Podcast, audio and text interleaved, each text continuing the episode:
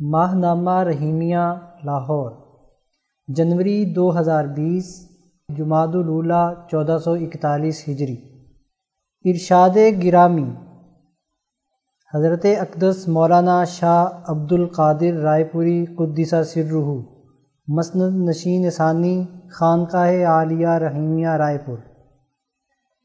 مولانا عبداللہ صاحب نے دریافت کیا کہ حضرت کیا یہ معلوم ہو جاتا ہے کہ اللہ مجھ سے راضی ہو گیا ہے؟ فرمایا، کہ ہمیں تو کچھ معلوم نہیں ہوتا۔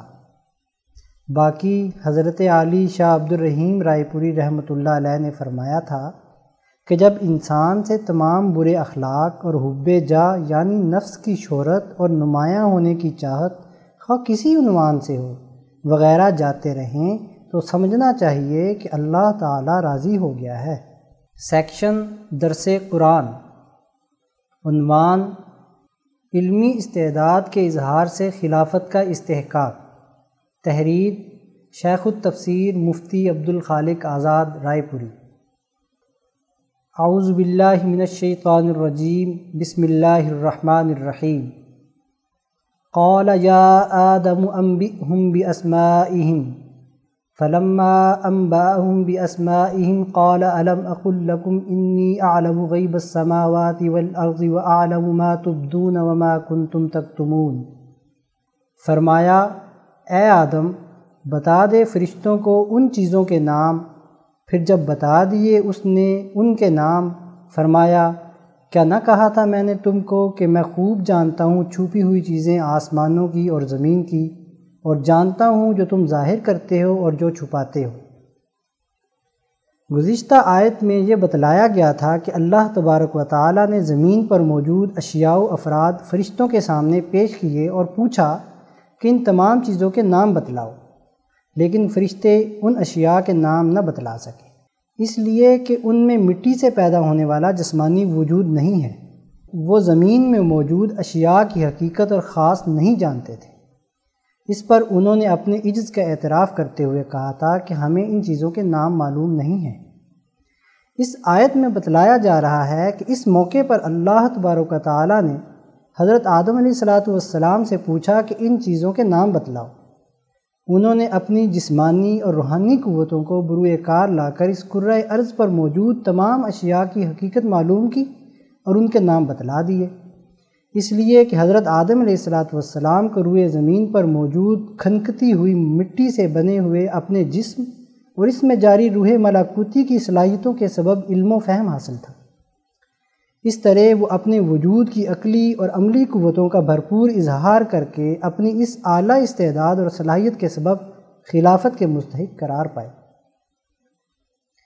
قال یا آدم انبئهم باسمائهم اللہ تبارک و تعالیٰ نے حضرت آدم علیہ السلام کے علم و فہم کو جانچنے کے لیے یہ سوال کیا کہ خلافت سے متعلق امور چلانے کے لیے زمین پر موجود اشیاء کے نام بیان کر کے ان کی حقیقت واضح کرو۔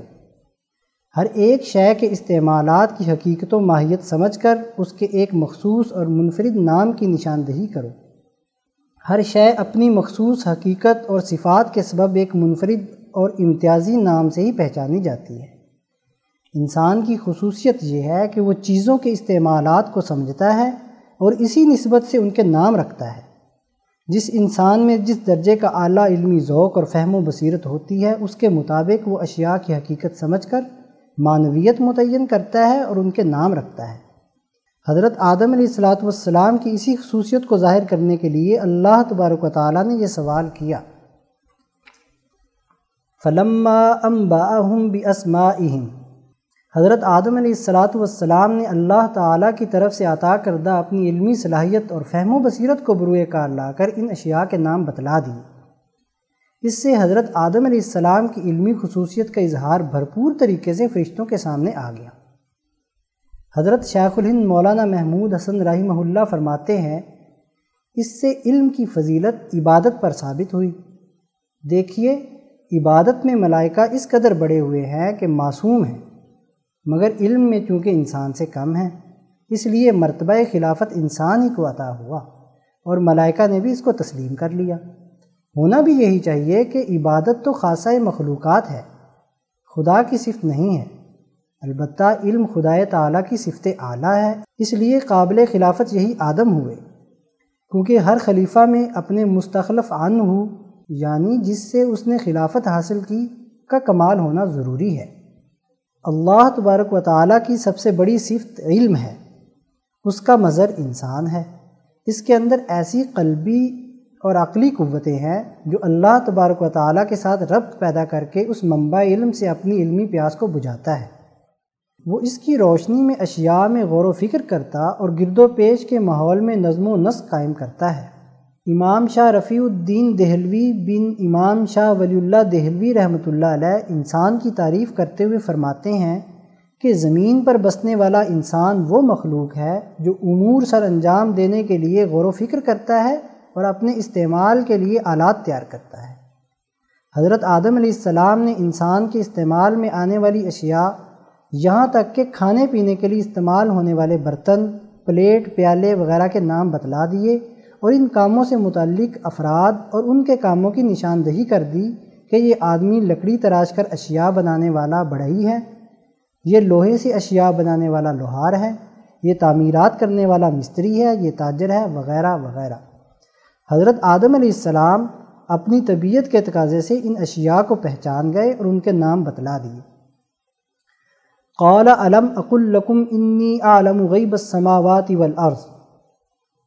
حضرت آدم علیہ السلام کی اس اعلیٰ علمی استعداد کے اظہار کے بعد اللہ تبارک و تعالیٰ نے فرشتوں پر یہ بات واضح کی کہ خلافت کے استحقاق کے لیے علم کا ہونا ضروری ہے۔ چونکہ میں آسمانوں اور زمینوں کی چھپی ہوئی ہر شے کا علم رکھتا ہوں، تو زمین پر میری خلافت کے استحقاق کے لیے ضروری ہے کہ وہ میرے علم کی وسعت کے ساتھ ایک خاص نسبت رکھتا ہوں۔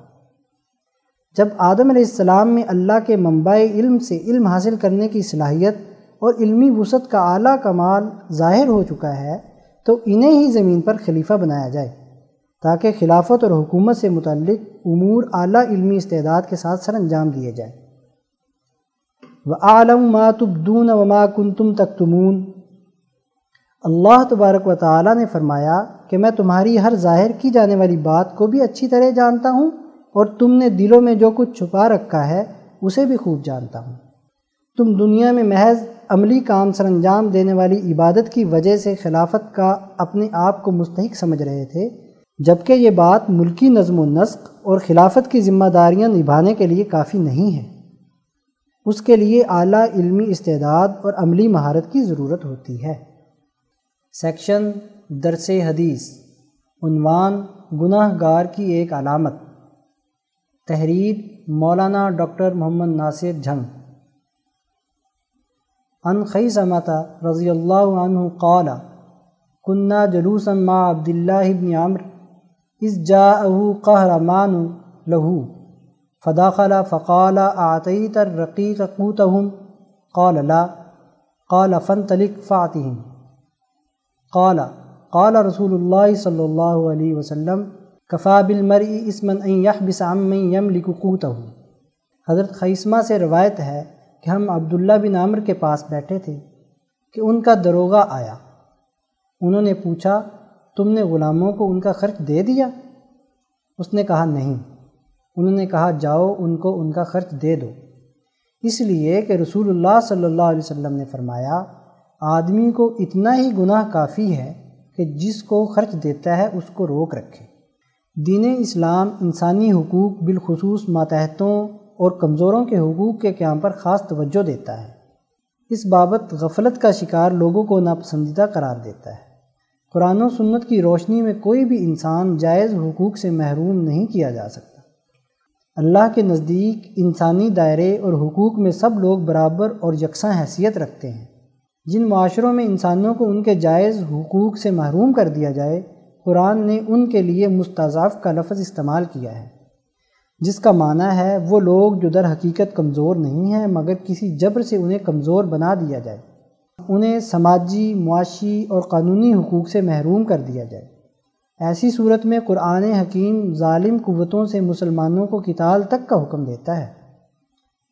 حضرت موسیٰ علیہ السلام کے واقعے میں بھی قرآن حکیم نے بنو اسرائیل کو مستضف قرار دیا ہے۔ فرعون کے سماج دشمن رویے کو بیان کرتے ہوئے قرآن مجید نے کہا فرعون نے زمین میں سرکشی کی، وہاں کے لوگوں کو گروہوں میں بانٹا۔ ایک گروہ کو کمزور بنایا، وہ تو فساد پھیلانے والوں میں سے تھا۔ حضرت ابو بکر صدیق رضی اللہ تعالیٰ عنہ بھی اپنے پہلے خطبے میں کہتے ہیں کہ میں اس وقت تک آرام سے نہیں بیٹھوں گا جب تک کہ تم میں سے جو طاقتور ہے اس کو کمزور نہیں کر دیتا اور جو کمزور ہے اس کو طاقتور نہیں بنا دیتا۔ زیر غور حدیث میں کسی کی محنت کا معاوضہ روک لینے کو نبی اکرم صلی اللہ علیہ وسلم نے انسان کے گناہ گار ہونے کے لیے کافی قرار دیا ہے۔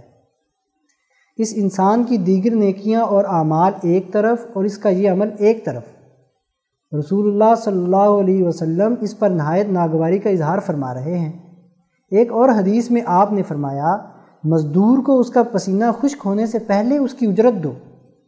محنت کش کو مزدوری سے محروم کرنے کی وبا جب عمومی اور نظام کی شکل اختیار کر لے تو نہایت تباہ کن ہو جاتی ہے۔ ان آیات و احادیث کی روشنی میں یہ نظریہ بالکل واضح ہو جاتا ہے کہ اسلام انسانی حقوق کے قیام کا علم بردار ہے۔ وہ نظام جو کمزوروں کے حقوق کا محافظ نہ ہو یا لوگوں کو کمزور بنائے، انہیں انسانی حقوق سے محروم کر دے، وہ نظام تبدیل کیے جانے اور انقلاب لانے کے قابل ہوتا ہے۔ سیکشن صحابہ کا ایمان افروز کردار۔ عنوان کاتب رسول حضرت عبداللہ بن ارقم قریشی ظاہری رضی اللہ تعالیٰ عنہ۔ تحریر مولانا قاضی محمد یوسف حسن عبدال حضور اقدس صلی اللہ علیہ وسلم کی والدہ حضرت آمینہ حضرت عبداللہ بن ارقم قریشی ظاہری کے والد کی پھپھی تھی۔ اس طرح آپ رسول اللہ صلی اللہ علیہ وسلم کے رشتے میں بھتیجے لگتے تھے۔ آپ ان سلیم الفطرت لوگوں میں سے ہیں جو فتح مکہ پر مشرف با اسلام ہوئے اور جن کو ہجرت مدینہ کی اجازت ملی۔ حضرت عبداللہ بن ارقم رسول اللہ صلی اللہ علیہ وسلم کے کاتب تھے۔ حضور صلی اللہ علیہ وسلم کو آپ کی دیانت پر اس قدر اعتماد تھا کہ جب وہ خط لکھ کے لاتے تھے تو آپ صلی اللہ علیہ وسلم اس کو پڑھوا کے سنتے بھی نہیں تھے۔ ایک بار حضور کی خدمت میں کہیں سے خط آیا۔ آپ صلی اللہ علیہ وسلم نے فرمایا، اس کا جواب کون لکھے گا؟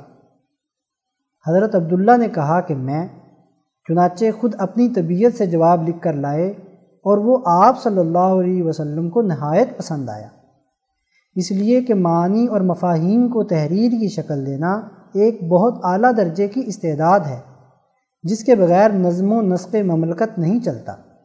اس موقع پر حضرت عمر رضی اللہ تعالیٰ عنہ بھی موجود تھے، ان کو اس بات پر حیرت ہوئی۔ انہوں نے فرمایا کہ عبداللہ کے دل و دماغ سے جو تحریر سپرد قلم ہوئی ہے، وہ رسول اللہ صلی اللہ علیہ وسلم کی عین منشا تھی۔ حضرت عبداللہ بن ارقم رضی اللہ تعالیٰ عنہ، حضرت ابو بکر صدیق رضی اللہ تعالیٰ عنہ کے دور خلافت میں بھی نظام حکومت کے اہم عہدوں پر ذمہ داریاں نبھاتے رہے۔ وہ ملکی و قومی امور اور سرکاری مراسلت میں پوری تندہی اور جاں فشانی سے محض اخلاص کی بنیاد پر کام کرتے رہے۔ آپ قومی و ملی امور و خدمات کے لیے ہمہ وقت تیار رہتے تھے۔ قومی اور سرکاری امور کی انجام دہی بلا معاوضہ کرتے اور اس پر کسی قسم کا انعام و صلہ لینا پسند نہ کرتے تھے۔ یہ اسی مزاج اور تربیت کا اثر تھا جو آپ رضی اللہ تعالیٰ عنہ کو رسول اللہ صلی اللہ علیہ وسلم سے قربت و محبت اور کامل مناسبت کی بنیاد پر ودیت ہوا۔ پھر جب حضرت عمر رضی اللہ تعالیٰ عنہ خلیفہ بنے، تو آپ رضی اللہ تعالیٰ عنہ نے حضرت عبداللہ سے میر منشی کا کام لیا۔ انہیں مشیر خاص کی ذمہ داری سونپی۔ آپ رضی اللہ تعالیٰ عنہ کی دیانت و امانت کے لحاظ سے آپ کو بیت المال کا افسر بھی مقرر فرمایا۔ سلاطین و عمراء کے نام خطوط حضرت عبداللہ ہی لکھتے تھے اور اپنی ذمہ داری پوری دیانت کے ساتھ ادا کرتے یہاں تک کہ خفیہ مراسلات آپ رضی اللہ تعالیٰ عنہ کی تحویل میں ہوتے تھے۔ لیکن آپ انہیں کبھی کھول کر نہ دیکھتے۔ حضرت عبداللہ بن ارقم کی تحریر و قلم سے درست مفاہیم و معانی کا ظہور بھی ان کی قابلیت و استعداد اور علم و حکمت اور شعوری بلندی کا اظہار ہے۔ حضرت عمر رضی اللہ تعالیٰ عنہ فرماتے تھے کہ میں نے عبداللہ سے بڑھ کر خدا سے ڈرنے والا کوئی شخص نہیں دیکھا۔ یہ بھی ان کے تقوی و باطنی خوبیوں کی ایک بڑی شہادت ہے۔ آپ رضی اللہ تعالیٰ عنہ نے حضرت عثمان رضی اللہ تعالیٰ عنہ کے دور خلافت کے ابتدائی سوا سال خلافت میں اجتماعی ذمہ داریاں دبھائیں مگر پھر استعفیٰ دے دیا اور اپنی زندگی کے دیگر امور میں مصروف رہے۔ استعفے کے بعد حضرت عثمان کی طرف سے بیت المال سے دیا گیا معاوضہ آپ نے قبول نہ فرمایا۔ حضرت عبداللہ بن ارقم رضی اللہ تعالیٰ عنہ زندگی کے آخری ایام میں اپنی آنکھوں سے معذور ہو گئے تھے۔ آپ رضی اللہ تعالیٰ عنہ کی وفات پینتیس ہجری بمطابق چھ سو پچپن عیسوی میں ہوئی۔ سیکشن شزرات عنوان باہم متصادم معاشرے میں سلامتی کی راہ۔ تحریر محمد عباس شاد لاہور۔ جنوری دو ہزار بیس میں ہم اکیسویں صدی کی دوسری دہائی کے آخری سال میں داخل ہو چکے ہیں۔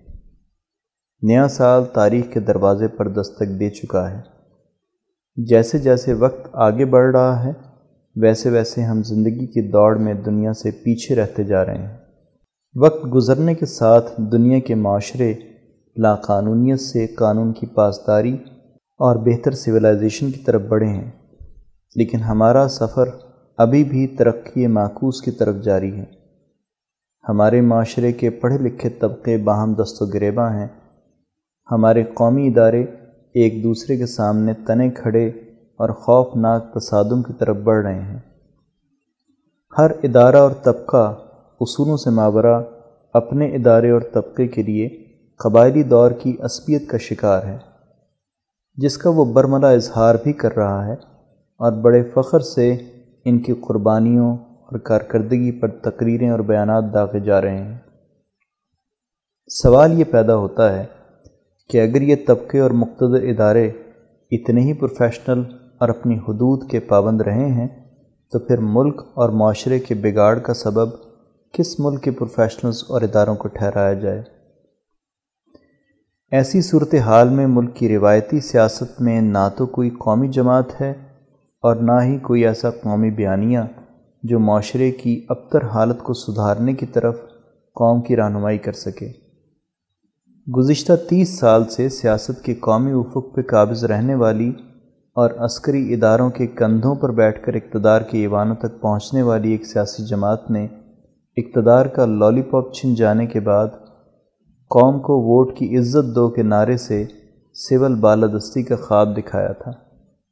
قوم سے کہا گیا تھا کہ ہم نظریاتی ہو گئے ہیں اور سول بالادستی کے لیے جد و جہد کریں گے۔ لیکن وہ ہمیشہ کی طرح ایک جھوٹا اور جعلی پلان ثابت ہوا۔ وہ قوم کو تنہا چھوڑ کر علاج کے بہانے ملک سے فرار ہو گئے۔ باقی رہ جانے والوں نے باہر جانے کے لیے عدالتوں میں درخواستیں دائر کر رکھی ہیں۔ جنہوں نے اقتدار کی خاطر ووٹ کی عزت کو پامال کیا ہو وہ ووٹ کو کیسے عزت دلوا سکتے ہیں؟ ایسے لوگ ووٹ کی عزت کے لیے جد و جہد نہیں کیا کرتے، بلکہ راہ فرار کے لیے پھر سے ووٹ کی عزت برباد کیا کرتے ہیں، جیسا کہ ہم دیکھ رہے ہیں۔ دوسری طرف وفاق کی علامت ہونے کے دعوے دار پارٹی اپنی کرپشن کے حیران کن طریقوں کے باعث عوام کے غیظ و غضب کا شکار ہو کر ملک کے کونے تک محدود ہو چکی ہے۔ وہ کوئی کارکردگی دکھانے کی بجائے صرف اپنے شہیدوں کا واویلا کرتے کرتے شہیدوں کی مجاور پارٹی بن چکی ہے۔ سیاست میں مذہب کے نام پر موجود قیادت کا اس سے بھی عجب تر حال ہے کہ دھرنے کو ساری بیماریوں کا علاج کرداننے والے بتائیں کہ دھرنے کے بعد قوم کے روگوں کا مداوع کیوں نہ ہوا۔ یا پھر انہوں نے قوم کو سچی بات کیوں نہ بتائی کہ معاشرے اور ملک دھرنوں سے ترقی نہیں کرتے۔ پڑوسی ملک کی شدت پسند قیادت نے جس طرح سے اپنے ملک کے مسلم عوام اور کشمیریوں کو اپنی دہشت اور جبر کا نشانہ بنا رکھا ہے، اس کا کامیاب مقابلہ سفارتی محاذ پر ہونا چاہیے۔ لیکن ایک مذہبی حلقے کے امیر حکومت کو جہاد کا اعلان کرنے کو کہہ رہے ہیں۔ وہ بھی بتا دیں کہ پڑوسی ملک سے جنگ لڑ کر آپ کیسے اپنے معاشرے کی بدحالی اور بگاڑ پر قابو پائیں گے۔ جب دنیا ترقی اور خوشحالی کے لیے جنگوں پر قابو پانے کے طریقوں پر غور و فکر کر کے امن اور غیر خیر سگالی کے راستے تلاش کر رہی ہو، ایسے دور میں قوم کے ذہنوں میں مذہب کے نام پر جنگوں کا بیج بونا ذہنی افلاس کے سوا کیا کہلا سکتا ہے؟ جس ملک میں دینی پارٹیوں کے شعور کا یہ عالم ہو کہ وہ اپنے معاشرے کے مسائل کا شعور اور ان کے حل کا ادراک ہی نہ رکھتی ہوں ایسے لوگوں کے ساتھ دینی بنیادوں پر جد و جہد کے کیا معنی ہوں گے؟ حکومتی پارٹی نے پاکستانی سیاست کے حسب روایت خوش نما وعدوں سے عوام کو اپنی جانب متوجہ کیا تھا۔ تو عوام نے گزشتہ بیس سال سے مخصوص جماعتوں کی جاری سیاسی ڈکٹیٹرشپ اجارہ داری کے خلاف ووٹ دے کر انہیں کامیاب کیا۔ لیکن انہوں نے جس فرسودہ سیاست کے خلاف اعلان کیا تھا وہ اسی کا شکار ہوتے نظر آ رہے ہیں۔ گویا وہ بھی ہرچ درکان نمک رفت، نمک شد کا مستاق ٹھہرے ہیں۔ پاکستان کے موجودہ ماحول میں سب سے سنجیدہ ترین سوال یہ ہے کہ اس ساری صورتحال میں آخر کار راہ عمل کیا ہے۔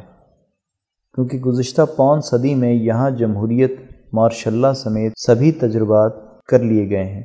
سیاسی و مذہبی جماعتوں کے ساتھ ساتھ ریاستی اداروں، عدلیہ فوج اور پارلیمنٹ کا کردار بھی ہمارے سامنے ہے ہمارا خیال یہ ہے کہ اس وقت درپیش صورتحال اور اس کی اصل نوعیت کو سمجھنا سب سے اہم امر ہے۔ تاکہ موجودہ کشمکش میں کسی نعرے اور بڑھک کے دھوکے سے بچا جا سکے۔ کیونکہ بحرانوں اور تصادم کی فضا میں باہم مزاحم اور متصادم فریقوں کے بیانات اور نعرے سب سے زیادہ گمراہ کن ہوتے ہیں۔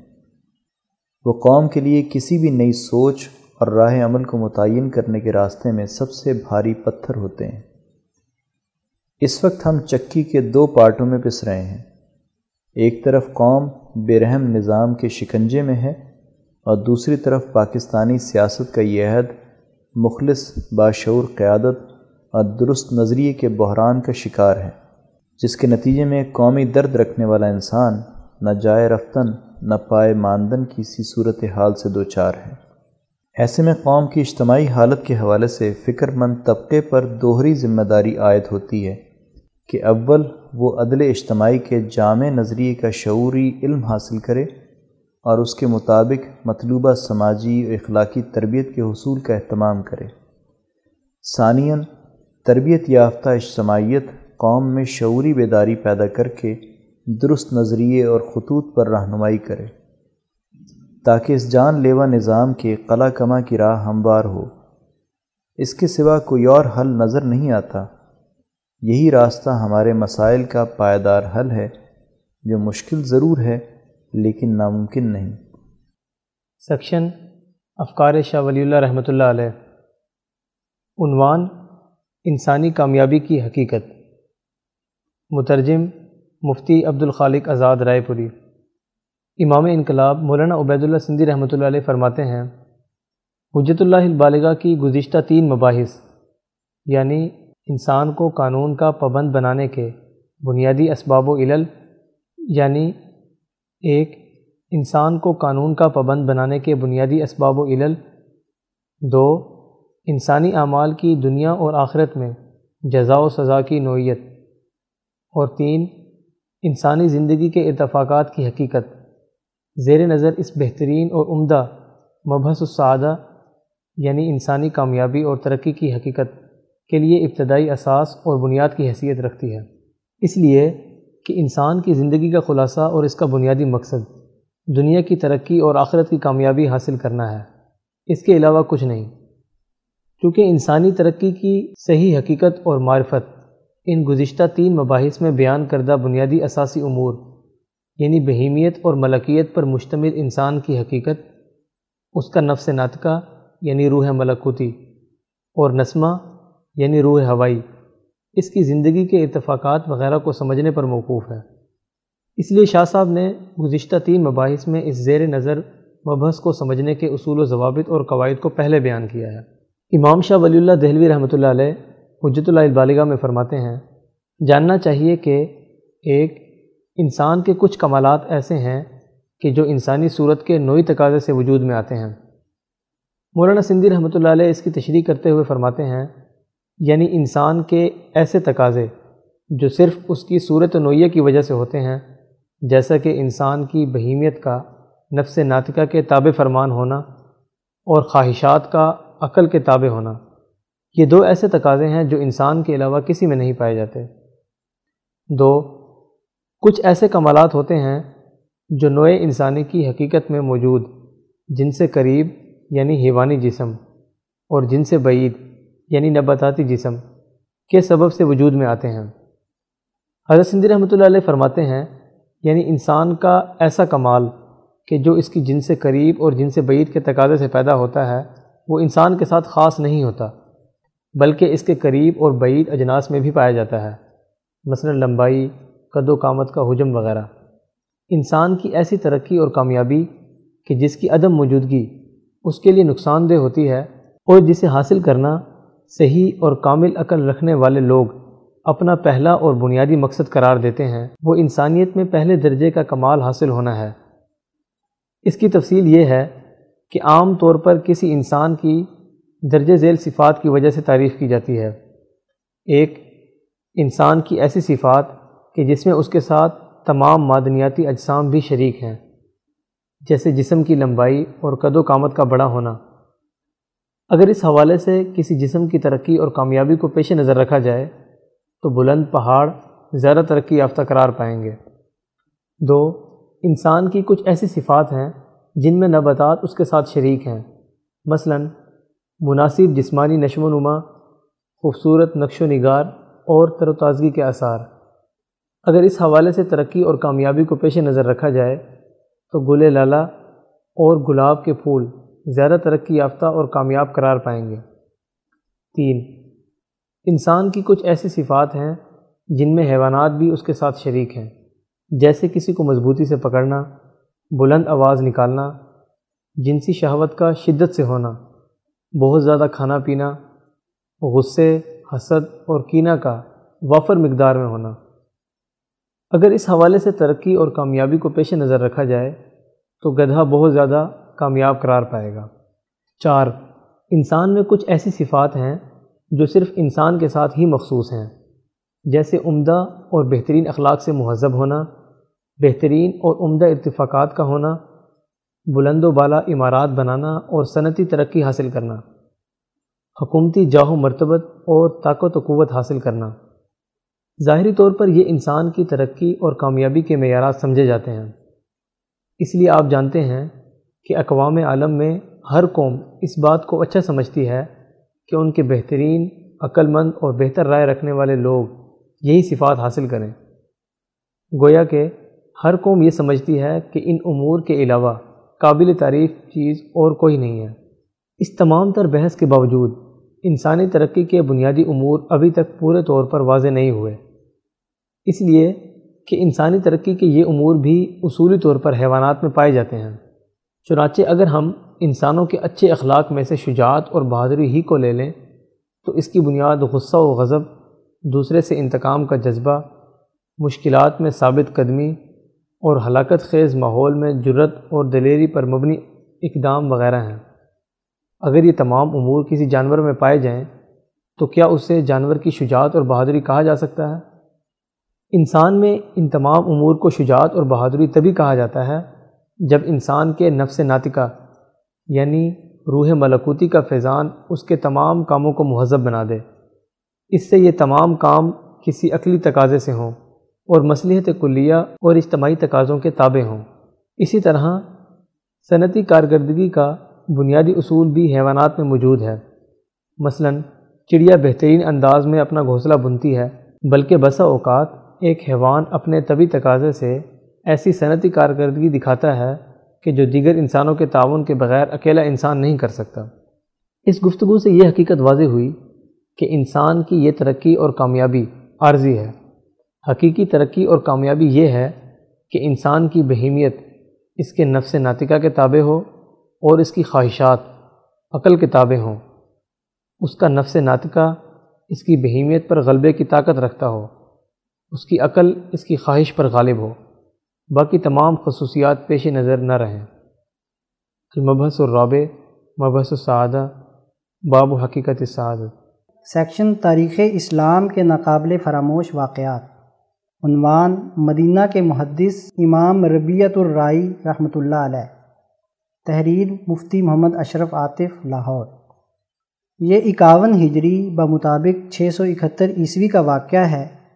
کہ باپ جہاد کی غرض سے مدینہ سے ہزاروں میل دور سفر پر ہے۔ ان کی روانگی کے چند ماہ بعد ان کے ہاں ایک خوبصورت بچے کی ولادت ہوتی ہے۔ ماں نے بچے کا نام ربیہ رکھا ہے، جس کے معنی ہے سدا بہار۔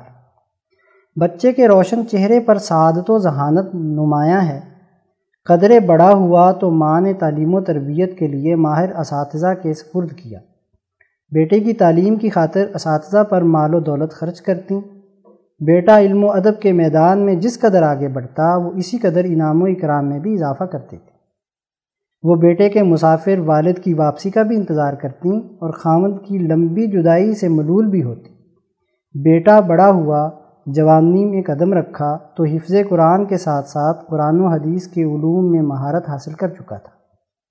مسجد نبوی کی علمی مجالس میں وقت گزرنے لگا۔ یہاں تک کہ وہ نوجوان مسند تدریس پر فائز ہوئے۔ لوگ ان کے علمی حلقے میں شوق سے بیٹھتے، ان کی خوش بیانی، علمی وجاہت اور حیرت انگیز حافظے سے سبھی متاثر ہوتے۔ ادھر موسم گرما کی چاندنی رات تھی۔ ایک مجاہد تیس سال کے بعد مدینہ منورہ واپس لوٹتا ہے۔ اپنے گھوڑے پر سوار مدینہ کی گلیوں میں اپنا گھر تلاش کر رہا ہے۔ تلاش بسیار کے بعد گھر کے سامنے پہنچا۔ گھر کا دروازہ کھلا ہوا تھا۔ گھر مل جانے کی خوشی میں شوق اس قدر غالب ہوا کہ اجازت لیے بغیر گھر میں داخل ہو گیا۔ جب گھر کے مالک نے دروازے پر آہٹ سنی تو بالائی منزل سے نیچے جھانکا۔ کیا دیکھتا ہے کہ ایک شخص تلوار لٹکائے تیر تھامے گھر کے صحن میں کھڑا ہے۔ نوجوان یہ منظر دیکھ کر غصے سے بولا، اے اللہ کے دشمن، تو رات کے اندھیرے میں میرے گھر میں داخل ہوا ہے۔ لگتا ہے تیرے ارادے صحیح نہیں۔ وہ شیر کی طرح اس پہ جھپٹا اور اجنبی کو بات کرنے کا وقت ہی نہ دیا۔ تاہم، اس نے ہمت کر کے جواب دیا کہ یہ میرا گھر ہے، میں اس کا مالک ہوں۔ میں نے دروازہ کھلا پایا تو اندر آ گیا۔ اسی دوران نوجوان کی والدہ سوئی ہوئی تھیں، شور سن کر بیدار ہوئیں۔ بالا خانے کی کھڑکی سے نیچے جھانکا تو انہیں اپنے خامد نظر آئے، جن کی جدائی نے انہیں نڈھال کر رکھا تھا۔ انہوں نے اپنے بیٹے کو آواز دی ربیہ یہ تمہارے والد فروخ ہیں۔ پھر اپنے شوہر سے کہا کہ یہ تمہارا بیٹا ہے۔ جب فروخ نے یہ سنا تو خوشی سے بیٹے کو سینے لگایا۔ بیٹا بھی اپنے والد کے ہاتھوں اور سر کو چومنے لگا۔ ام ربیہ بالا خانے سے نیچے اتریں خامد کو سلام کیا۔ گزرے ہوئے ماہ و سال کے حالات سنے سنائے۔ خامد نے کہا، میں تمہارے لیے چار ہزار دینار لے کر آیا ہوں۔ تم بھی وہ دینار لاؤ جو میں جاتے ہوئے تمہارے سپرد کر گیا تھا۔ تاکہ ہم اس سے باغ اور زمین خرید لیں اور زندگی بھر اس سے راحت و آرام پائیں۔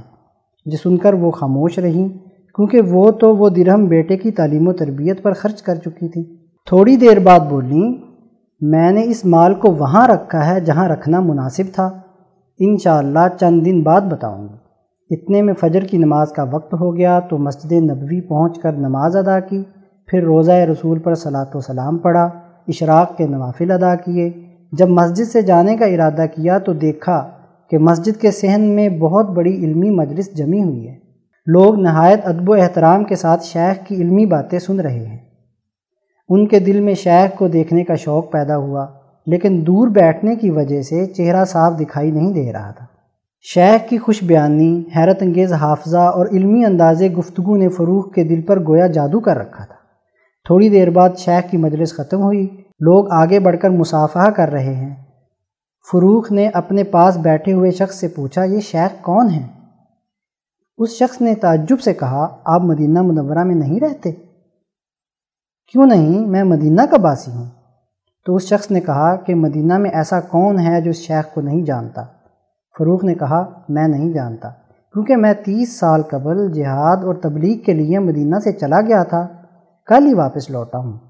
تو اس شخص نے کہا، یہ تابعین کے سردار نو عمری کے باوجود مدینہ کے محدث فقی اور امام ہیں۔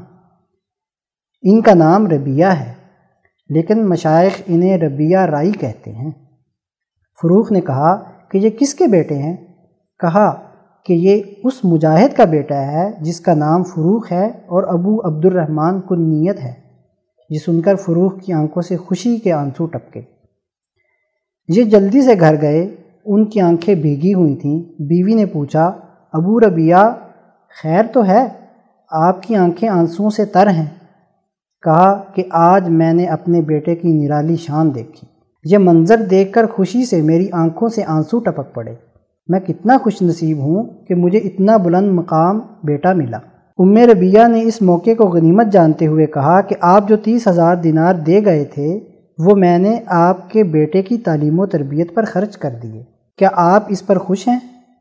فروخ نے کہا، مجھے پوری دنیا کے مال سے زیادہ اپنے بیٹے کا مقام و مرتبہ محبوب ہے۔ اللہ تمہیں جزائے خیر عطا فرمائے۔ تم نے مال کو صحیح جگہ پر خرچ کیا۔ اس واقعے سے درج ذیل سبق حاصل ہوتا ہے۔ ایک، والدین کی ذمہ داری ہے کہ اولاد کی اچھی تعلیم و تربیت کریں۔ دو، اگر اللہ نے مالی وسعت عطا فرمائی ہے تو اولاد کی تعلیم و تربیت کے لیے مال خرچ کرنے میں دریغ نہ کریں تین، اولاد کو بھی چاہیے کہ وہ حصول علم کے لیے خوب محنت کریں اور معاشرے کے لیے مفید و کارآمد بنیں۔ سیکشن، ملکی معیشت، عنوان، معاشی ترقی کا ڈھانچہ۔ تحریر، محمد کاشف شریف راول پنڈی اٹھارہویں صدی کے دوران یورپ میں آنے والے انقلابات نے دنیا کو لبرلزم انڈسٹریلزم، ملٹریزم اور سوشلزم سے ہمکنار کیا۔ ان انقلابات نے پرانے نظاموں کو خیر بات کہا اور دنیا کو اجتماعی نظاموں کی ایک نئی جہت سے متعارف کروایا۔ جو دیکھتے ہی دیکھتے پوری دنیا میں پھیلتی چلی گئی۔ ان انقلابات میں قابل ذکر برطانیہ، فرانس، امریکہ اور روس کی اقوام رہیں۔ باقی سب نے جلد یا بدیر ان ممالک میں چلنے والی تحریکوں سے اثرات لیے اور اپنے ماحول میں ان کو ڈھالتے چلے گئے۔ پیداواری عمل میں مشین کی موجودگی نے تنظیم اور حکمت عملی کو پہلے سے زیادہ اہم اور مؤثر بنا دیا۔ اس تناظر میں جدید دور کی صنعتی اقوام نے بہتر سے بہتر پیداواری نتائج کے تعاقب میں مزدور کی مہارت میں اضافہ کرنے کے لیے کالجوں اور یونیورسٹیوں کا جال بچھایا۔ وہاں مؤثر نصاب تربیت کا اجرا کیا۔ اسی طرح پیداواری معیشت کا متمع نظر یہ بھی ہوتا ہے کہ کم خرچ مشین سے پیداواری صلاحیت میں زیادہ اضافہ کیا جائے۔ اس مقصد کے لیے تحقیقاتی ادارے قائم کیے گئے۔ یہ ایک نہ رکنے والا سلسلہ ہے۔ ہم دیکھتے ہیں کہ مندرجہ بالا اقوام نے خصوصاً اقوام عالم میں نمایاں مقام حاصل کیا۔ چنانچہ معاشی اور سیاسی حالات کیسے ہی کیوں نہ ہوں۔ ان ممالک نے یا ان کے بعد اس دوڑ میں شامل ہونے والے ممالک جیسے جاپان، جرمنی، چین اور کینیڈا وغیرہ نے صنعتی تحقیق اور ترقی میں کبھی سستی نہیں کی۔ پاکستان کی معیشت کے متعدد المیوں میں ایک یہ بھی ہے کہ ہمارے یہاں تحقیق اور تجزیے کی صلاحیت پیدا نہیں کی جاتی۔ چنانچہ قومی سطح کے قابل ذکر صنعتی منصوبے عموماً بڑی بڑی صنعتی قوتوں کے مرہون منت ہوتے ہیں۔ صرف یہ نہیں، بلکہ ان فیکٹریوں میں کام کرنے کے لیے مزدوروں میں صلاحیت بھی انہی قوتوں کی ایما پر حاصل کی جاتی ہے۔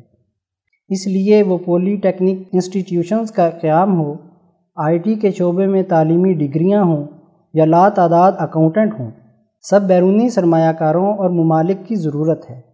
گزشتہ سال جب روپے کی قدر کو گرایا گیا تو امید تھی کہ برآمدات میں خاطر خواہ اضافہ ہوگا، لیکن نتیجہ اس کے برعکس رہا۔ اس کی بڑی وجہ ہماری پیداواری صلاحیت میں بتدریج کمی اور پرانی ٹیکنالوجی کی مشینری بیان کی جاتی ہے۔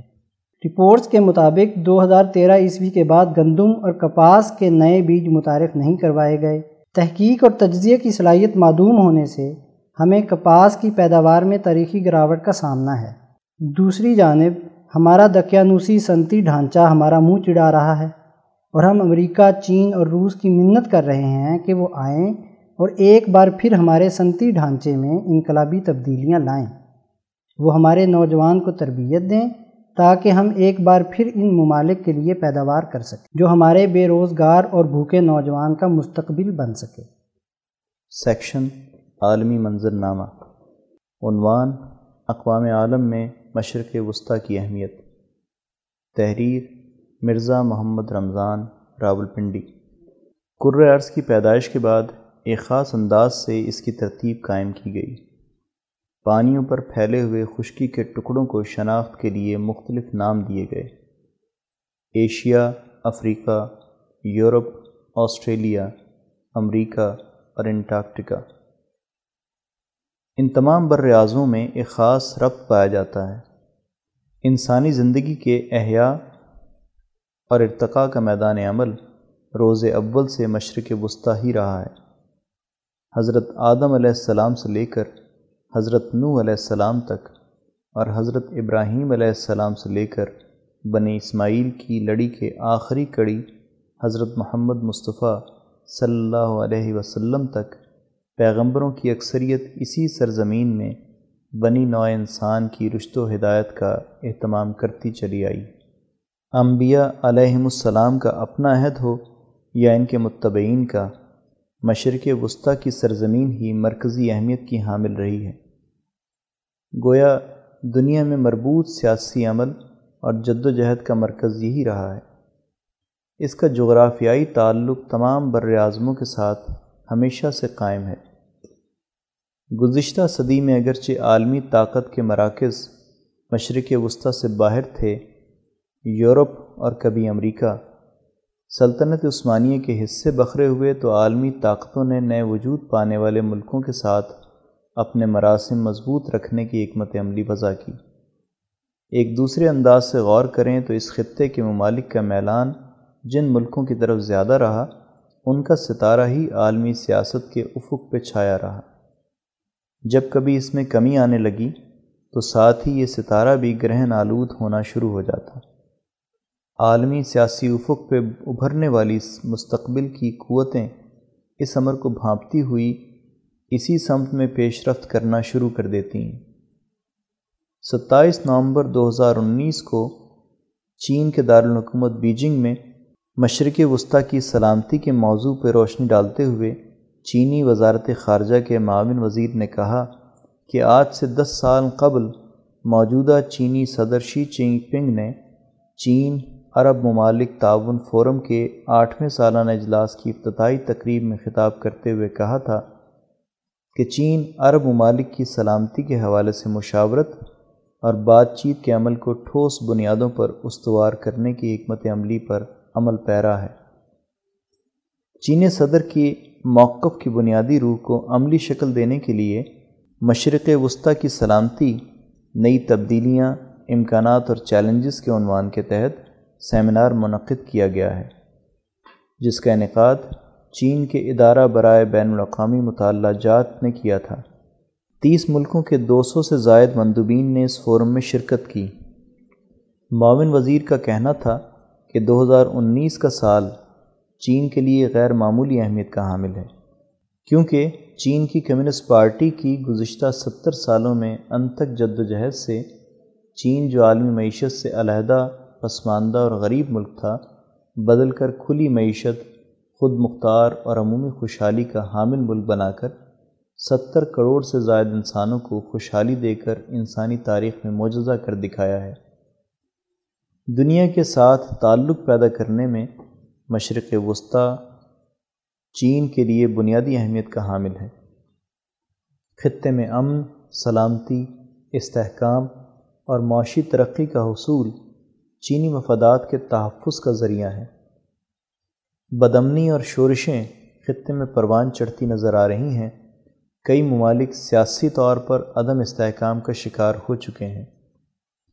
مشرق وسطی سمیت باقی دنیا میں چونکہ امریکہ سپر پاور کے طور پہ کام کر رہا تھا، اس کی غنڈہ گردی تعصب اور یک طرفہ اقدامات پر مبنی پالیسیوں نے خطے کے امن کو تباہ کر دیا۔ معاون وزیر کا کہنا تھا کہ دنیا میں پائیدار امن کا قیام مشرق وسطی کی سلامتی میں ہی مضمر ہے۔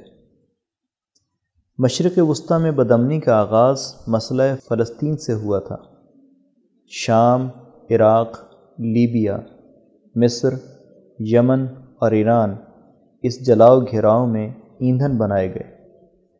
رہی صحیح کثر آخر میں جیکپا نے پوری کر دی۔ مشترکہ عمل درآمد کا جامع منصوبہ یعنی جے سی پی او اے، ہی ایران کو جوہری ہتھیاروں کی تیاری سے روک سکتا ہے۔ امریکہ نے اس منصوبے سے علیحدہ ہو کر خطے میں قیام امن کی کوششوں کو ناقابل تلافی نقصان پہنچایا ہے، جس کے اقدامات سے یہ خطہ دہشت گردی، انتہا پسندی اور علیحدگی پسندی کی بھینٹ چڑھ گیا ہے۔ عالمی برادری کو اس افرید سے چھٹکارا پانے کے لیے پائیدار سلامتی کے اصول پر باہمی تعاون، بلا امتیاز اقدامات، بات چیت اور مشاورت کے اصول پر مبنی مشترکہ لاہ عمل کی ضرورت ہے۔ مسئلہ فلسطین کی پشت پر اسرائیل کو شہ دینے والے امریکہ اور یورپ تھے، لیکن اس سازش سے عربوں کو بھی استثنا نہیں دیا جا سکتا۔ یورپ کی بڑی طاقتوں، برطانیہ، فرانس اور جرمنی نے اس سال کے شروع میں بارٹر نظام یعنی انٹیکس، وضع کر کے ایران کے خلاف امریکی تجارتی پابندیوں کو غیر مؤثر کر دیا ہے۔ یورپ کی مزید چھ طاقتیں Belgium, Denmark Finland Netherland, Norway اور سویڈن بھی آج انٹیکس یعنی تبادلہ تجارت میں سہولت کار اعلیٰ، جسے instrument in support of trade exchanges کا نام دیا گیا ہے، کے طور پر اس کا حصہ بن گئی ہیں۔ علاقے کے دیگر ممالک میں بھی سیاسی تبدیلیاں رونما ہونا شروع ہو گئی ہیں۔ عربوں نے ایران کے ساتھ تعلقات کے چینل کھول دیے ہیں۔ عمان اور خلیج فارس کے ممالک بھی اس سلسلے میں آگے بڑھتے ہوئے دکھائی دے رہے ہیں۔ دوسری عالمی جنگ کے اختتام پر لیگ آف نیشن کے غیر مؤثر ہونے پر امریکہ اور اس کے اتحادیوں نے نئے عالمی نظام کی طرف پیش رفت شروع کر دی تھی۔ اسی طرح مستقبل کی نمائندہ قوتوں نے بھی اقدامات کا آغاز کر دیا ہے۔ جن کی سرگرمیوں کا مرکز و محور مشرق وسطی ہی دکھائی دیتا ہے۔ اس تناظر میں ہمیں بھی اپنی خارجہ سیاست اور پالیسیاں دنیا میں تبدیل ہوتے ہوئے منظرنامے کے مطابق ترتیب دینے کی ضرورت ہے، تاکہ ہم ماضی کی طرح دوبارہ غلط سمت کا انتخاب نہ کر بیٹھیں۔ سیکشن خطبات و بیانات، عنوان مخالفت اور مزاحمت کے وقت انسانوں کے رویوں کا پتہ چلتا ہے۔ رپورٹ سید نفیس مبارک حمدانی، لاہور۔ تیرہ دسمبر دو ہزار انیس کو حضرت اقدس مفتی عبدالخالق آزاد رائے پوری مدذلہ نے ادارہ رحیمیہ لاہور میں جمعۃ المبارک کے اجتماع سے خطاب کرتے ہوئے فرمایا، معزز دوستو، یہ نصیحت کا دن ہے۔ اور نصیحت کا مطلب ہے اپنی کمزوریوں اور کوتاہیوں کو سمجھنا اور اس کے تدارک کے لیے تدابیر اختیار کرنا۔ نصیحت کا تعلق انسانوں کے رویوں، کردار اور سیرت کے ساتھ ہوتا ہے۔ الفاظ کے ساتھ نہیں ہوتا۔ محض الفاظ اور رسمی علوم کبھی اخلاق پیدا کرنے کا باعث نہیں ہوتے۔ اخلاق پیدا ہوتے ہیں احوال سے کہ آپ کی حالت کیسی ہے، آپ کے رویے کیسے ہیں۔ نبی اکرم صلی اللہ علیہ وسلم نے فرمایا کہ میں انسانیت کے اعلیٰ اخلاق کی تکمیل کے لیے بھیجا گیا ہوں۔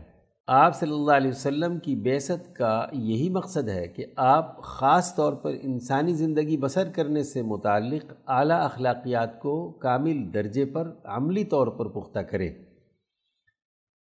آپ صلی اللہ علیہ وسلم نے کل انسانیت کے لیے ایسا ماحول، ایسا نظام اور طریقہ کار قائم کیا جس کے ذریعے تمام انسانیت اعلیٰ اخلاق پر آ سکتی ہے۔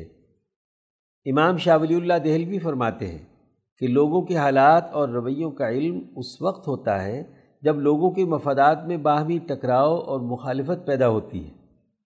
اخلاق کا تبھی پتہ چلتا ہے جب مفادات کا تصادم ہوتا ہے۔ ایک آدمی گھر بیٹھ کر اپنے کسی درس و تدریس میں اعلیٰ اخلاق کا درس دے، بہادری پر بہت اچھا لیکچر دے اس سے اس کے اپنے رویوں کا پتہ نہیں چلے گا۔ جب وہ اکھاڑے میں اتر کر کسی دوسرے پہلوان سے ٹکرائے گا، تب اس کی بہادری کا اندازہ ہوگا۔ ایک آدمی سچائی کا باز کہے اور سچائی پر بڑی اچھی گفتگو کرے، لیکن اس کے سچ کا پتہ تب چلے گا جب وہ کسی دوسرے انسان کے ساتھ معاملہ کرے گا۔ معاملے میں جب اس کی طبیعت کے خلاف بات ہو، تو وہاں وہ سچ پر قائم رہتا ہے یا جھوٹ بولتا ہے؟ وہاں اس کا اندازہ ہوگا۔ حضرت عمر فاروق رضی اللہ عنہ کے سامنے ایک آدمی نے کسی دوسرے کے بارے میں گواہی دی کہ وہ بہت نیک اور بہت اچھا آدمی ہے۔ تو حضرت عمر فاروق نے اس سے تین سوال پوچھے، کیا وہ تیرا پڑوسی ہے؟ اس نے کہا، نہیں۔ عمر فاروق نے پوچھا، کہ تو نے اس کے ساتھ کبھی کوئی لمبا سفر کیا ہے؟ اس نے کہا، نہیں۔ پھر حضرت عمر فاروق نے پوچھا کہ تم نے اس کے ساتھ کوئی معاملہ یا مالی لین دین کیا ہے؟ اس نے کہا نہیں۔ تو حضرت عمر نے فرمایا کہ تم کیسے گواہی دیتے ہو کہ یہ سچا اور نیک آدمی ہے؟ تم نے کبھی اس کے ساتھ کوئی معاملہ نہیں کیا، تو تمہیں کیا پتا کہ وہ اچھا ہے یا برا؟ اس کی سچائی کا تو اس وقت پتہ چلے گا جب تمہارے ساتھ اس کا کوئی معاملہ ہو۔ یہ تینوں چیزیں ایسی ہیں۔ جس میں مفادات کا تصادم ہوتا ہے۔ اسی وقت پتہ چلے گا کہ انسان نیک ہے یا بد۔ یہ تین معیارات حضرت عمر فاروق نے واضح کیے کہ اس سے لوگوں کے رویوں اور اخلاق کا اندازہ ہوتا ہے۔ انسانوں کے درمیان تصادم اور ٹکراؤ کا تدارک۔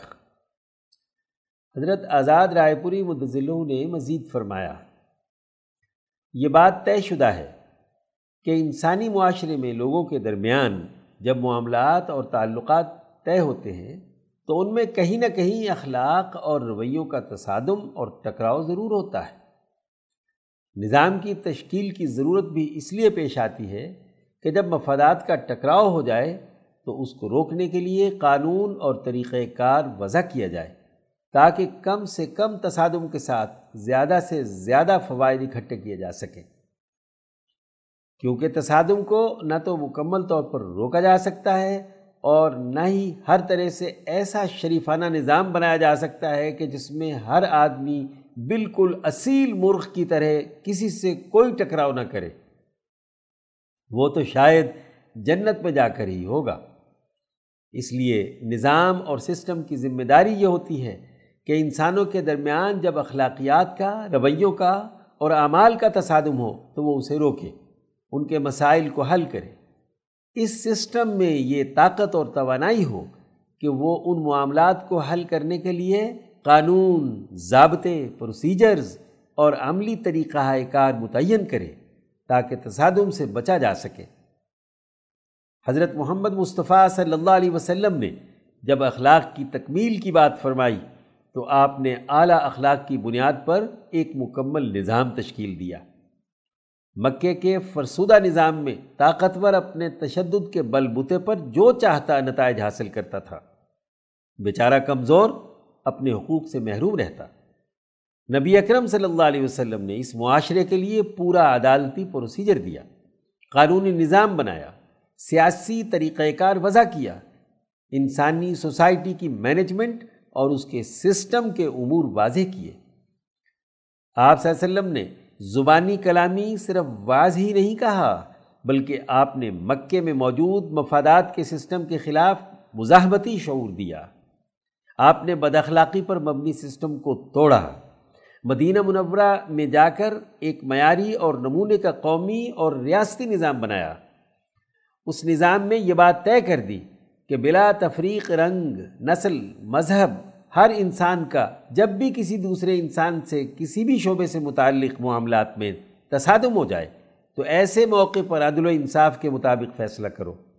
چاہے وہ مسلمانوں کے درمیان تصادم ہو یا مسلمان اور غیر مسلم کے درمیان۔ رنگ، نسل اور مذہب سے بالا تر ہو کر معاملات سے متعلق اس تصادم کا حل عدل و انصاف کے معیار کے مطابق کرو۔ ریاست کے داخلی نظام میں امن برقرار رکھو۔ ایک ڈاکٹر کو انسانی جسم کا علاج طبقاتی سوچ سے اوپر اٹھ کر کرنا ہے۔ اگر وہ اس سوچ سے علاج کرنے لگے تو سوسائٹی میں تصادم بڑھے گا۔ ایسے ہی عدالت اور قانون کی حفاظت کرنے والوں کا بھی فرض ہے کہ بلا تفریق رنگ، نسل، مذہب انصاف فراہم کرنے کے لیے کردار ادا کریں۔ لیکن اگر وہ خود ہی قانون کو اپنے ہاتھوں رو دیں تو بدمنی پیدا ہوگی، لڑائی اور ٹکراؤ ہوگا۔ اس سے سسٹم کی اہمیت مزید بڑھ جاتی ہے۔ بہتر سسٹم سے ہی انسانی سوسائٹی میں اخلاق پیدا ہوتے ہیں۔ یاد رکھیں، جہاں سسٹم خراب ہوتا ہے، وہاں اخلاق بھی خراب ہو جاتے ہیں۔ ماحول نظام سے بنتا ہے اور اخلاق ماحول سے۔ حضرت آزاد رائے پوری مدضلہ نے مزید فرمایا، ہماری بڑی بدقسمتی ہے کہ دو ڈھائی سو سال سے ہمیں جن اخلاقیات کا واز کہا جا رہا ہے، وہ بڑا ہی سطحی، ناقص اور ادھورا ہے ہر مسجد میں واضح ہوتا ہے کہ اخلاق اچھے بنا لو۔ ہر فرد انفرادی طور پر نیک ہو جائے۔ ہر ڈاکٹر نیک ہو جائے۔ ہر وکیل نیک ہو جائے۔ ہر انجینئر نیک ہو جائے۔ ہر آدمی اپنی اپنی جگہ پر نیک ہو جائے تو سب ٹھیک ہو جائے گا۔ جبکہ انسانوں کے درمیان مزاحمت اور تصادم کے حل کا کوئی سسٹم نہیں بنایا جاتا۔ اصل طاقت نظام کی ہوتی ہے، جس سے اخلاق بنتے ہیں۔ مسلمانوں کا جب تک دنیا میں غلبہ رہا، انہوں نے ایسا سسٹم قائم رکھا جس کے ذریعے سے اخلاقیات کا عملی اور قانونی نظام غالب رہا۔ تمام صوفیاء نے حکمرانوں اور طاقتوروں کے خلاف مزاحمتی شعور اسی لیے دیا کہ وہ اپنے اختیارات کا غلط استعمال نہ کریں۔ تصادم کے وقت کسی ایک فریق کے حصے دار بن کر ظلم و ستم میں شامل نہ ہوں۔ صحابہ اکرام سے لے کر امام اعظم، امام ابو حنیفہ اور ان کے بعد سے لے کر ہندوستان کے آخری فقیح اورنگزیب عالمگیر تک تمام فقہ نے جتنی بھی قانون سازی کی، آپ دیکھیے کہ ان کی مرتب کی ہوئی تمام کتابیں اور ان کا بنایا ہوا پورا قانونی نظام اسی بنیاد پر ہے کہ معاملات عدل و انصاف کی بنیاد پر حل ہوں اور تصادم کے وقت اخلاقیات کے قانونی معیارات کو برقرار رکھا جائے۔ جب سے مسلمانوں کا زوال شروع ہوا تو تصادم روکنے کے اسی قانونی نظام کو انگریز سامراج نے آ کر توڑا۔ ایسٹ انڈیا کمپنی یہاں کاروبار اور تجارت کے لیے ایک قانونی ایگریمنٹ کے ذریعے سے آئی تھی۔ مغل حکمرانوں سے معاہدہ کیا تھا کہ وہ یہاں صرف کاروبار کریں گے، چونکہ قانونی نظام میں بین الاقوامی سطح پر کسی خاص نسل یا مذہب والے کو تجارت سے روکا نہیں جا سکتا، اس لیے اسے ہندوستان میں کاروبار کی اجازت دی گئی۔ آپ ایسٹ انڈیا کمپنی کی پوری تاریخ دیکھیے کہ اس نے معاہدات کو توڑ کر طاقت اور تشدد کے بل بوتے پر غداری اور دھوکہ ذریعی کے ذریعے پورے ہندوستان پر بتدریج قبضہ جمایا، جس کے نتیجے میں اس نے ہندوستان میں انسانی تصادم کو حل کرنے کا نظام بنانے کی بجائے تقسیم کرو اور حکومت کرو۔ ڈیوائڈ اینڈ رول کی سیاست کے تحت تصادم کروا کر اپنے مفادات حاصل کرنے کا سسٹم تشکیل دیا۔ بظاہر خوشنما عنوان ہے کہ انگریزوں نے قانون اور نظام بنایا، لیکن اس نے سسٹم میں ایسی خرابی رکھ دی کہ جس کے ذریعے سرمایہ دارانہ مفادات اٹھانے اور لوٹ مار کا کام شروع کر دیا گیا۔ کیونکہ مقصد اس سونے کی چڑیا یعنی بر عظیم پاک و ہند کو لوٹنا تھا۔ یہ لوٹنا تبھی ممکن تھا جب زیادہ سے زیادہ مقدمے بازی ہو۔ خطے کے مختلف حصوں میں زیادہ سے زیادہ تصادم ہو، مختلف شعبوں کے درمیان لڑائی اور دنگا فساد برپا ہو۔ اس کے اثرات سے ہمارے اخلاق بھی بگڑ گئے۔ آج ہم بھی ہر چیز، طاقت اور تشدد کی بنیاد پر حاصل کرنا چاہتے ہیں۔ اس کی واضح مثال ہمیں پچھلے دنوں وکلاء اور ڈاکٹرز کے تصادم کی صورت میں ملتی۔ درست سسٹم کا قیام پڑھے لکھے طبقے کی ذمہ داری ہے۔ حضرت آزاد رائے پوری مدضلع نے مزید فرمایا، ہمارے ہاں خطبات جمعہ میں کمزور اور بے مقصد قصے سنائے جاتے ہیں۔ قانون اور ضابطہ یا ایک نظم و ضبط کی پابند قوم بنانے کے لیے دین اور اخلاق کا قانونی نظام اور کوئی طریقہ کار نہیں بیان کیا جاتا۔ حضور صلی اللہ علیہ وسلم نے اپنی سوسائٹی کے لیے جو سسٹم بنایا، اس کا تذکرہ تک نہیں کیا جاتا۔ کیونکہ حضور صلی اللہ علیہ وسلم کے بنائے ہوئے سسٹم کی بات کریں گے اور وکیلوں کی لوٹ کھسوٹ بتلائیں گے تو وکیل ناراض ہو جائیں گے۔ ڈاکٹروں کے حوالے سے فارماسیوٹیکل کمپنیوں کی ایجنٹی کی بات کریں گے تو وہ بھی بھر جائیں گے۔ تاجروں سے کہیں کہ حسابات امانت اور دیانت سے بنائیں تو وہ ناراض ہو جائیں گے۔ علماء کو آئینہ دکھائیں تو وہ کوئی نہ کوئی فتویٰ داغ دیں گے۔ سب اپنے اپنے مفادات پر نظر رکھتے ہیں۔ غلامی کے دو سو سال ہم پر جو سسٹم مسلط رہا ہے اس نے ہمارے رویے اور ماحول بدل دیا۔ اس غلط نظام میں سب جانتے ہیں کہ طاقت کے بلبوتے پر کام ہوتا ہے۔ ڈنڈے کے بلبوتے پر ایسٹ انڈیا کمپنی نے ہندوستان پر قبضہ کیا۔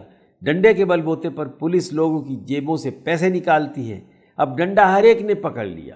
کبھی مذہب کے نام لیوا ڈنڈا بردار فورس بنا کر میدان میں آ جاتے ہیں۔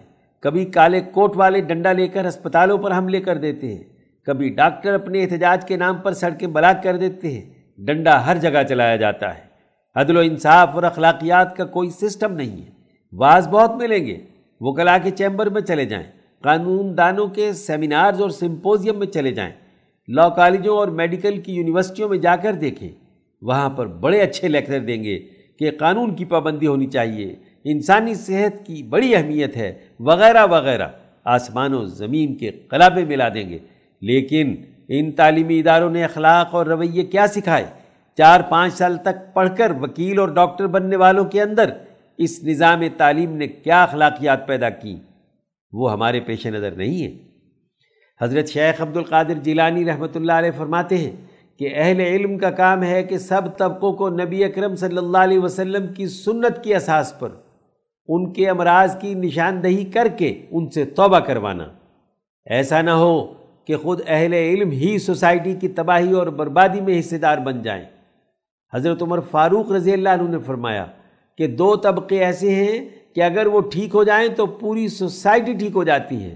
اگر وہ دونوں خراب ہو جائیں تو پوری سوسائٹی خراب ہو جاتی ہے۔ العلماء والعمراء ایک، اہل علم۔ وہ علماء ہوں، پیر ہوں، ڈاکٹر ہوں، وکیل ہوں، انجینئر ہوں یا علم کے کسی بھی شعبے سے تعلق رکھتے ہوں۔ دو، حکمران، حکومتی اتھارٹی، سسٹم کا نفاذ اور اس کو چلانے والے۔ آج ہمیں اپنے رویوں کو بدلنے کی ضرورت ہے اور رویے اچھے سسٹم کے بغیر نہیں آتے۔ سسٹم بدلنا تمام انبیاء علیہ السلام کی تعلیمات کا بنیادی ہدف رہا ہے۔ اس کو سمجھنا اور اس کے مطابق کردار ادا کرنا آج ہماری ذمہ داری ہے۔ سیکشن، عظمت کے مینار۔ عنوان میاں جو نور محمد جھنچھانوی علوی رحمۃ اللہ تعالی علیہ۔ تحریر وسیم اعجاز، کراچی۔ حضرت الامام شاہ ولی اللہ دہلوی رحمۃ اللہ تعالی علیہ کے بعد ان کے جانشین حضرت الامام شاہ عبدالعزیز دہلوی رحمۃ اللہ تعالی علیہ نے ولی اللہ تحریک کے دو ونگ بنائے تھے، فکری ونگ اور عسکری ونگ۔ عسکری ونگ میں حضرت سید احمد شہید اور حضرت شاہ محمد اسماعیل شہید کی قیادت میں حریت پسندوں نے بیشبہ قربانیاں پیش کیں۔ انہی حریت پسندوں میں ایک نام میاں جیو نور محمد جھنجھانوی کا بھی ہے، جنہوں نے نہ صرف خود اس تحریک میں عملی حصہ لیا، بلکہ ان کے جانشین اور خلفاء نے اٹھارہ سو ستاون کی جنگ آزادی میں ولی اللہ تحریک سے وابستگی کا حق ادا کیا۔ میاں جیو نور محمد چھنچھانوی رحمۃ اللہ تعالی علیہ کی ولادت بارہ سو ایک ہجری بمطابق سترہ سو ستاسی عیسوی کو شاملی کے قریب ایک قصبے جھنجھانا کے ایک زمیندار شیخ سید جمال محمد کے ہاں ہوئی۔ ان کا سلسلہ نصب حضرت علی رضی اللہ تعالیٰ سے جا ملتا ہے۔ وہ نجیب الطرفین تھے۔ ان کا لقب میاں جیو یا میاں جی تھا۔ میاں جیو رحمۃ اللہ تعالیٰ نے ابتدائی تعلیم اپنے آبائی علاقے میں حاصل کی۔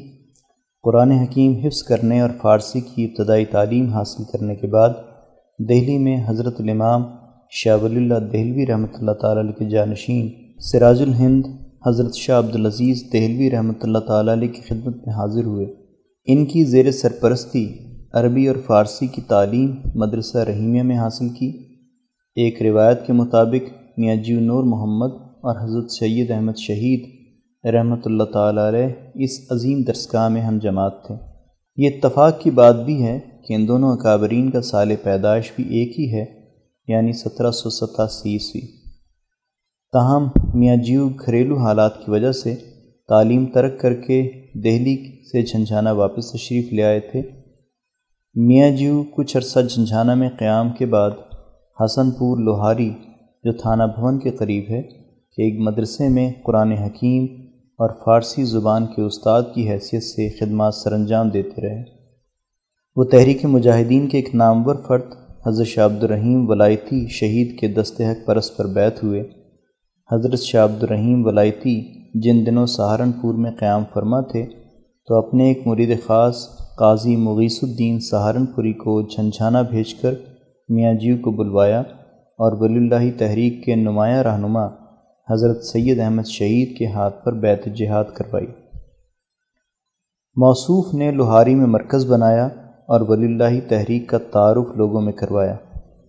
میاں جیو نور محمد کی انہی کابشوں کا نتیجہ تھا کہ آنے والے وقتوں میں اس علاقے کے لوگ ولی اللہ تحریک کے لیے مالی قربانی میں پیش پیش رہے۔ ولی اللہ تحریک کے مرکز مدرسہ رحیمیہ دہلی میں تربیت حاصل کرنے کا ہی یہ نتیجہ تھا کہ وطن عزیز کو اغیار کی غلامی سے نکالنے کا جذبہ میاں جیو میں اعلیٰ درجے کا تھا۔ ان کے پیر و مرشد حضرت شاہ عبد الرحیم ولایتی اور انہوں نے حضرت سید احمد شہید رحمۃ اللہ تعالی علیہ کی تحریک مجاہدین میں نمایاں کردار ادا کیا اور جہاد میں عملی طور پر بھی شریک رہے۔ تحریک مجاہدین میں جہاں حریت پسند اپنی جانوں کی بازی لگا رہے تھے، وہیں ایک کثیر تعداد ایسے لوگوں کی بھی تھی جو اس تحریک کی مالی امداد میں بھی پیش پیش تھے۔ خاص طور پر وہ علاقے جہاں ولی اللہ تحریک کے قائدین نے آزادی و حریت کی روح پھونکی تھی۔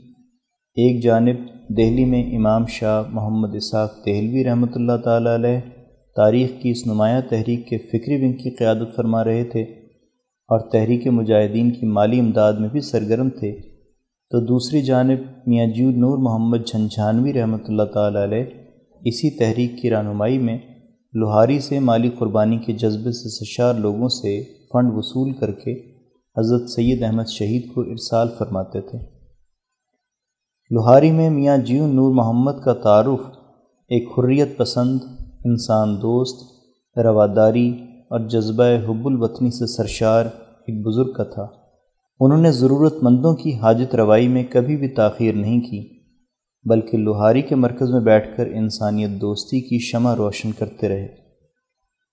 لوگ تشنا کام آتے اور روحانیت کی بے پایاں دولت سے سیراب ہو کر واپس جاتے۔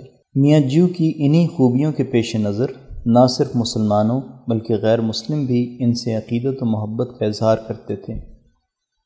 میاں جیو نور محمد سے لوگوں کی محبت و الفت کا یہ عالم تھا کہ جب کبھی ان کا بازار سے گزر ہوتا تو تمام دکاندار ان کی تعظیم میں کھڑے ہو جاتے تھے۔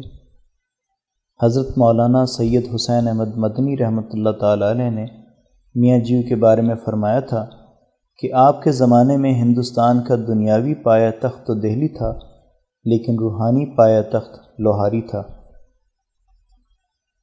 میاں جیو نور محمد کے خلفاء میں قطب العالم حضرت حاجی امداد اللہ مہاجر مکی، مولانا شیخ محمد محدث تھانوی اور سردار شہیدہ حضرت حافظ محمد ضامن شہید رحمۃ اللہ تعالیٰ علیہ اجمعین شامل ہیں۔ ان اکابرین کی حریت و آزادی کی جد و جہد میں میاں جون اور محمد جھنچھانوی کی حریت پسند طبیعت کا بھی عمل دخل ہے۔ میاں جیو کی اس جماعت میں سے حاجی امداد اللہ مہاجر مکی نے اٹھارہ سو ستاون عیسوی کی جنگ آزادی میں ولی اللہ جماعت کی قیادت فرمائی اور حافظ محمد ضامن شہید نے کچھ اس ذوق اور شوق سے دشمن کا مردانہ وار مقابلہ کیا کہ سردار شہیداں کہلائے۔ ایک عالم کو فکر و عمل کی دولت سے مالا مال کرنے کے بعد میاں جیو نور محمد جھنجھانوی نے تقریباً انسٹھ سال کی عمر میں دائی اجل کو لبیک کہا اور چار رمضان و مبارک بارہ سو انسٹھ ہجری بمطابق اٹھائیس ستمبر اٹھارہ سو تینتالیس عیسوی بروز جمعۃ المبارک کو وصال فرما گئے۔ مادہ تاریخ وصال نور محمد در بہشت ہے۔ ان کا مزار مبارک احاطہ امام سید محمود شہید جھنچھانہ میں مرجع خلائق ہے۔ اردو کے ایک مایہ ناز شاعر مومن خان مومن نے آپ کے بارے میں کہا ہے کہ خلیفہ نور محمد وہ شم بزم حضور کہ جس سے زیر زمیں تابہ آسماں روشن۔ اللہ تعالی ہم سب کو ان بزرگوں کے نقش قدم پر چلنے کی توفیق عطا فرمائے۔ آمین۔ سیکشن ہدیہ کلام۔ مناجات بدرگاہ قاضی الحاجات۔ رضوان رسول صاحبال شب تاریخ میں صبح کے اجالے کھولنے والے گھرا ہوں ظلمتوں میں، مجھ کو بھی نور ہدایت دے۔ شجر کو بیج کے مرکز میں رکھ کے پالنے والے میرے خوابیدہ جذبوں کو کمال آدمیت دے۔ ہوئی ہے طالب افو کرم، اب معصیت میری۔ حضور شاف روز جزا اذن شفاعت دے۔ ہمارے قلب سے غفلت کی کالک کو مٹا ڈالیں۔ ہمیں ان صادقین، ان صالحین کی نیک صحبت دے۔